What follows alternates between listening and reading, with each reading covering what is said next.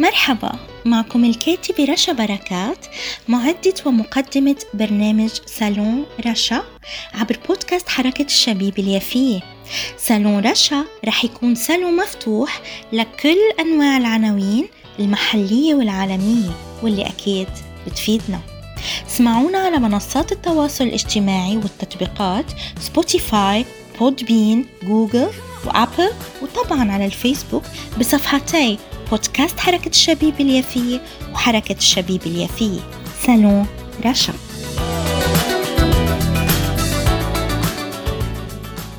أهلا وسهلا بكم أعزائي متابعي برامجنا عبر بودكاست حركة الشبيبة اليافية. أما في صالون اليوم صالون رشا سأستضيف شخصية فعالة من سوريا هي الأستاذة هنادي شموط.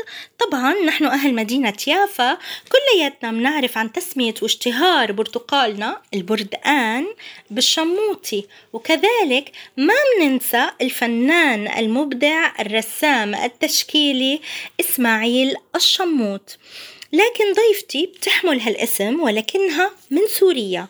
يعني من منطقتنا الشامية الواحدة وهي المدير التنفيذي لمجلة تحولات ودار أبعاد للطباعة والنشر في بيروت لبنان حالياً.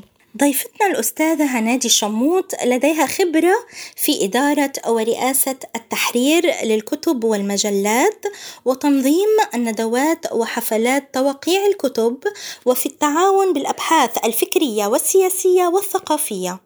وخبرة كذلك في إدارة المواقع الإخبارية والاقتصادية الإلكترونية.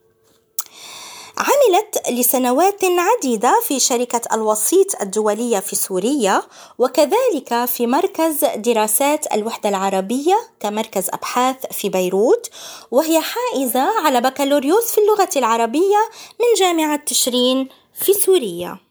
أهلا وسهلا بحضرتك بسالوني أستاذة هنادي شموت سالون رشا الذي يبث من مدينة يافا عبر بودكاست حركة الشبيبة اليافية.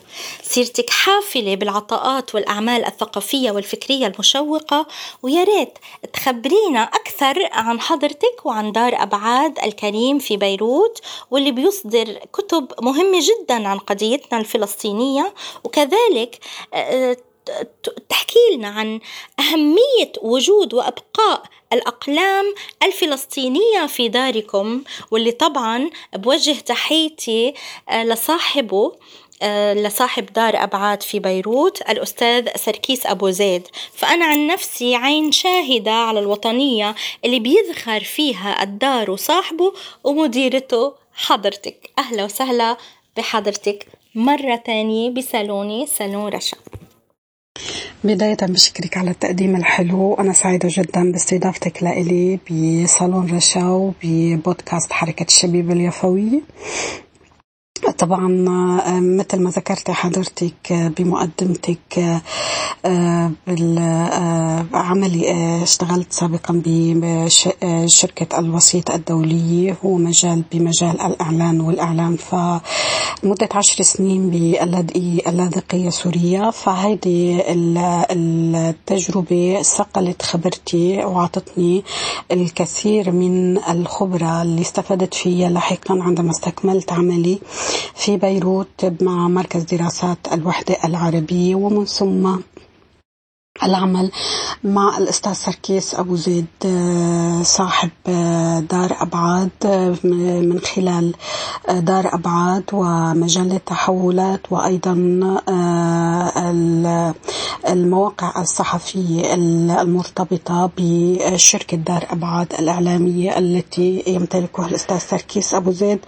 وأيضا مركز أبع... مركز ألف حيث يعني قمنا العديد من الندوات و واستضفنا فيه خيرة الكتاب اللبنانيين والعرب والذين تكلموا وتناولوا قضية قضايا عدة.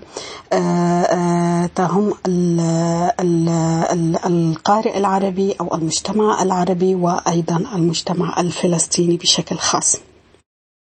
وكان لنا أيضا استضافة العديد من السفراء السفير الروسي والسفير السوداني وغيرهم الذين تناولوا أيضا قضايا خاصة بشؤون بلادهم والمنطقة. على بالنسبة للقضايا الاستراتيجية. علاقتي بدار أبعاد صراحة هي دار مهمة جدا تأسست ب 1982 تنشر في كل الاختصاصات والمجالات وتتعاون مع جميع الكتاب سواء كانوا لبنانيين أو عرب. طبعا آه، بدار أبعاد هناك مكان خاص وراقي جدا آه، ومهم جدا. طبعا نحن نحتفي ونفخر بجميع الكتاب الذين يتعاونون مع دار أبعاد. لكن هناك صبغة جميلة جدا نفخر بها بتعاوننا مع كتاب فلسطينيون. منهم نذكر منهم آه، الدكتور مصطفى سعد رشيد وأيضا آه، الكاتب رياض بيدس في روايتي في الفلحار والسقف. آه، وأيضا هناك مؤخرا الأسير طارق البوريني حيث نشرنا له رواية شاركنا بها في معرض بيروت الذي أقيم في آذار 2022 في معرض بيروت. طبعا شاركت فيه الرواية عنوان الرواية كانت متاهات في الأسر يلقي فيها الضوء على آه، على قضية الأسرى الفلسطينيين في السجون الإسرائيلية. حقيقة قضية القضية الفلسطينية آه، ليست لم يتكلم بها طبعا كما هو معروف آه، فقط الكتاب الفلسطينيين فقط آه، فكانت هذه القضية هي أيضا هم عدد كبير من كتاب العرب سواء منهم اللبنانيون أو المصريون. في الدار كان هناك كتاب مهم جدا للدكتورة دعاء الشريف اسمه آه، وأنصح كثيرا صراحة آه، قراءة هذا الكتاب وهو من الكتب النادرة جدا عنوانه التوراة تثبت أن فلسطين أرض عربية وهي الدكتورة الخبيرة في الشؤون الإسرائيلية وفي دحض هذه الأكاذيب.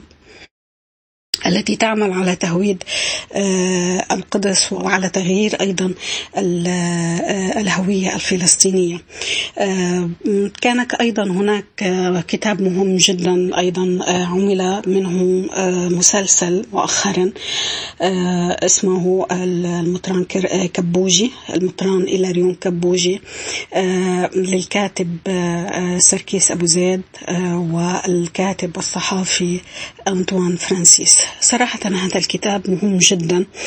آه، فهو ليس لا يتناول فقط السيرة الذاتية للمطران آه، إلاريون كبوجي وإنما يتناول القضية التي ساوت وجوده وهي القضية الفلسطينية. هذا المطران إلاريون كبوجي الذي آه هذا المطران إلاريون كبوجي الذي ولد في مدينة حلب. آه، وبعدها آه، آه، عين أسقفا لمدينة القدس عن طائفة الروم الملكيين الكاثوليك في العام 1965 في ذلك العام تحولت القضية الفلسطينية من قضية لاجئين إلى ثورة.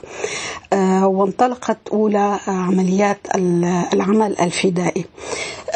طبعا بالعام 67 دخلت القوات الإسرائيلية مدينة القدس وتحولت الضفة الغربية إلى منطقة احتلال. فقرر عندئذ المطران إلاريون كبوجي أن يجعل من عباءته الكهنوتية درعا لمساعدة الفدائيين ومقاومة سلطات الاحتلال. فكون أول خلية فدائية داخل المدينة المقدسة بدأت تعمل بشكل سري وبالتنسيق مع المقاومة في الخارج. طبعا آه، الكل يذكر آه، قضية المطران كبوجي. ومحاكمته من قبل سلطات الاحتلال والتي آه، احتلت الحدث في ذلك الوقت. طبعا المطران كابوجي آه، الذي توفي آه، مؤخرا هذا لم تغب لم تغب فلسطين عن حياته ابدا. فكانت فلسطين تساوي وجوده وحتى لقب بمطران القدس إلى ريوم كبوجي. صراحة بدار أبعاد نحن مهتمين بالتعاون مع آه، كتاب فلسطينيين ونأمل نأمل أن يكون هناك تعاون جديد مع عدد من الكتاب الفلسطينيين والعرب. طبعا في دار أبعاد آه، آه، لم تكن القضية الفلسطينية محصورة فقط بالتعاون مع الكتاب الذين يتناولون القضية الفلسطينية في شتى المجالات الأدبية أو الفكرية أو السياسية. أيضا من خلال مجلة تحولات وهي مجلة فصلية تعنى بشؤون المشرق. مجلة فصلية تصدر كل ثلاثة أشهر عند آه، آه، تصدر كل ثلاثة أشهر. طبعا نتعاون فيها مع نخبة من الكتاب اللبنانيين والعرب. بكل عدد كان لدينا آه، ملف محوري يتناول قضية معينة. في في العدد الثمانية من مجلة تحولات تناولنا الفلسطينية وكان عنوان الملف على ما أذكر لكل فلسطيني فلسطينه حيث تناولت القضية الفلسطينية في زمن التفتت العربي. كذلك استكملنا هذا الموضوع بالعدد تسعة آه، تناولنا ملف ملف الآثار في بلادنا ومنها الآثار الفلسطينية وكيفية إدارة هذه الآثار في آه، في تحت الاحتلال الاحتلال الإسرائيلي آه، في فلسطين.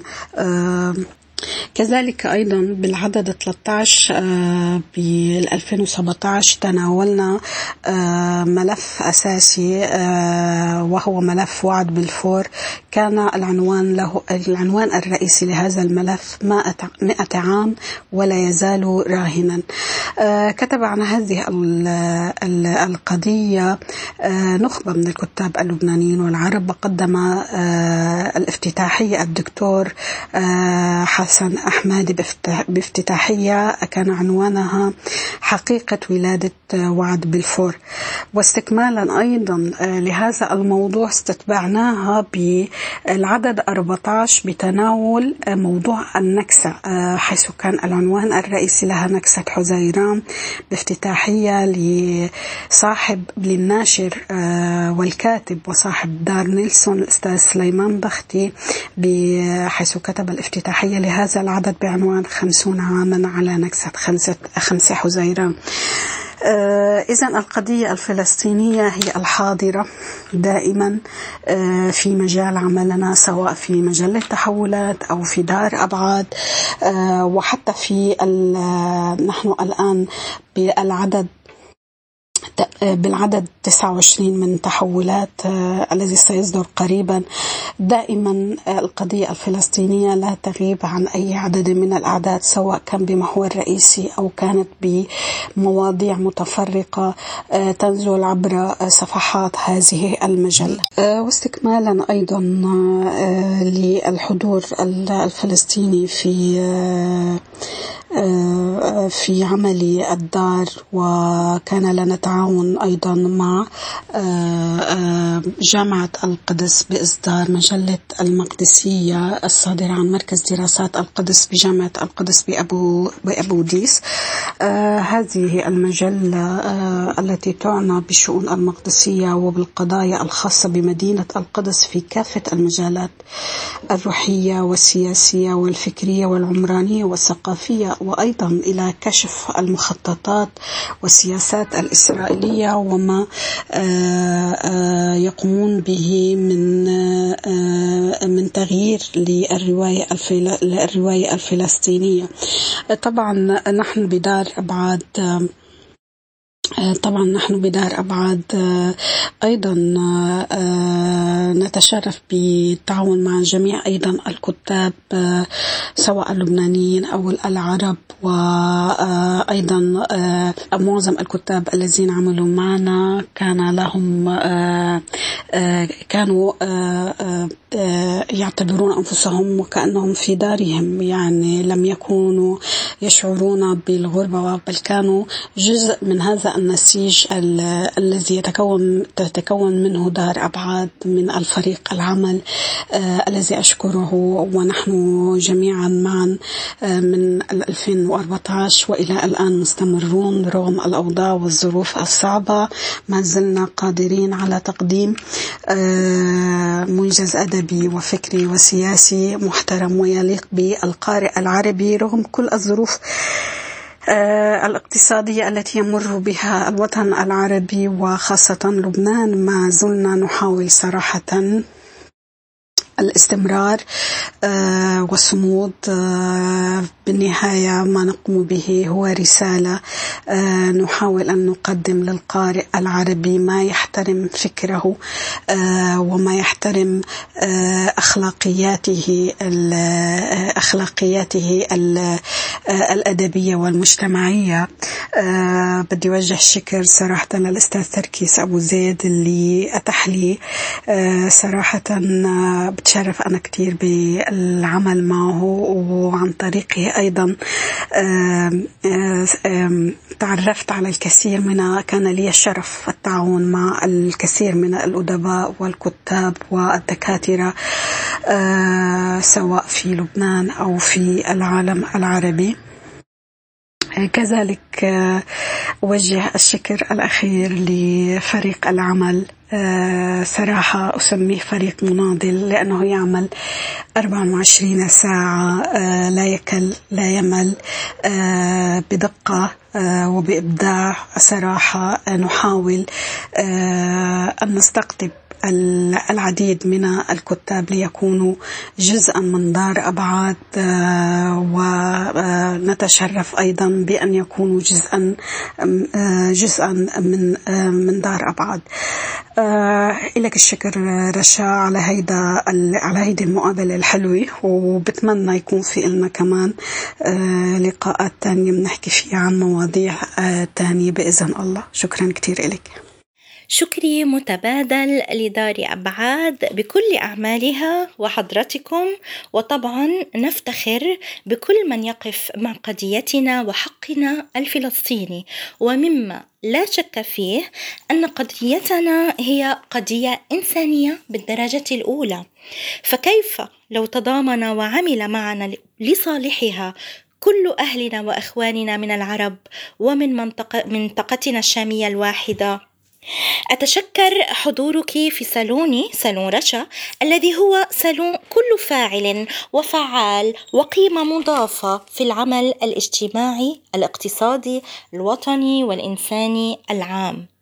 كذلك بدوري أرسل تحياتي إلى سوريا العروبة من ابنة مدينة يافا البرتقال وبحر يافا وميناء يافا وتاريخ وعراقة يافا. وطبعا كل مدننا وقرانا وصحرائنا الفلسطينية تفتخر بعروبتها وتتمنى أن يتوحد الدماء العربي تحت علم الحرية والوطنية الشفافة. أرسل تحياتي كذلك إلى الأستاذ الأستاذ سركيس أبو زيد ولكل الكتاب والمثقفين والمبدعين الذين تعاملتم معهم ولازلتم تتعاملون معهم. ولا يسعني أن أنسى التاريخ النضالي طبعا. للأب أو المطران الكبوجي رحمة الله عليه وبركاته ولي قصة عائلية خاصة معه حيث أن جدي وإخوانه في أوائل أيام النكبة كانوا يتراسلون ويرسلون رسائلهم عبر المطران الكبوجي ويهربونها بواسطة عصاه. رحمة الله عليهم أجمعين. أتشكرك مرة أخرى الأستاذة هنادي شموت وأتمنى لك مزيدا من التألق والنجاح. آه، وصلت لنهاية حلقتي. يمكنكم أعزائي متابعة كل برامج بودكاست حركة الشبيبة اليافية عبر منصات التواصل الاجتماعي والتطبيقات مثل Spotify Google Apple Podbean والفيسبوك عبر صفحتي حركة الشبيبة اليافية. وبودكاست حركة الشبيبة اليافية. صالون رشا.